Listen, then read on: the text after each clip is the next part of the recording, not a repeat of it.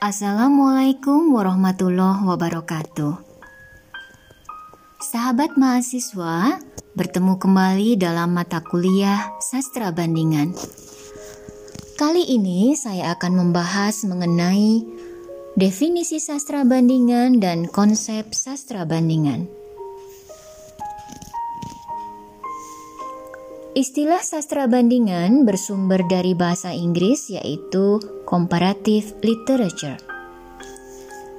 Bersandar pada pendapat Rimak dan Damono, sastra bandingan adalah kajian sastra di luar batas-batas sebuah negara serta kepercayaan yang lain, seperti seni lukis, seni ukir, seni bangunan atau arsitektur, seni tari, filsafat, sejarah, ilmu sosial, ilmu alam, dan agama.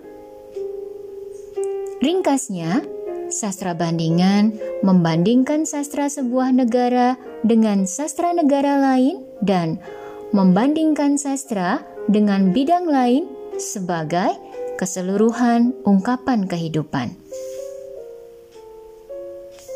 Nah, dengan demikian, konsep sastra bandingan adalah pendekatan dalam mengkaji karya sastra dengan cara membanding-bandingkan. Pendekatan sastra bandingan tidak menggunakan teori tertentu, sehingga teori sastra apa pun dapat digunakan untuk kepentingan sastra bandingan. Pendekatan sastra bandingan memiliki kemiripan dengan pendekatan intertekstual.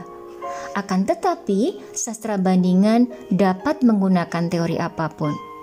Sedangkan pendekatan intertekstual bersumber dari teori semiotik dan pasca struktural. Sahabat mahasiswa, untuk memahami lebih lanjut mengenai ini, silakan mengunjungi www.humanismara.com. Sampai berjumpa pada bahasan berikutnya. Wassalamualaikum warahmatullahi wabarakatuh.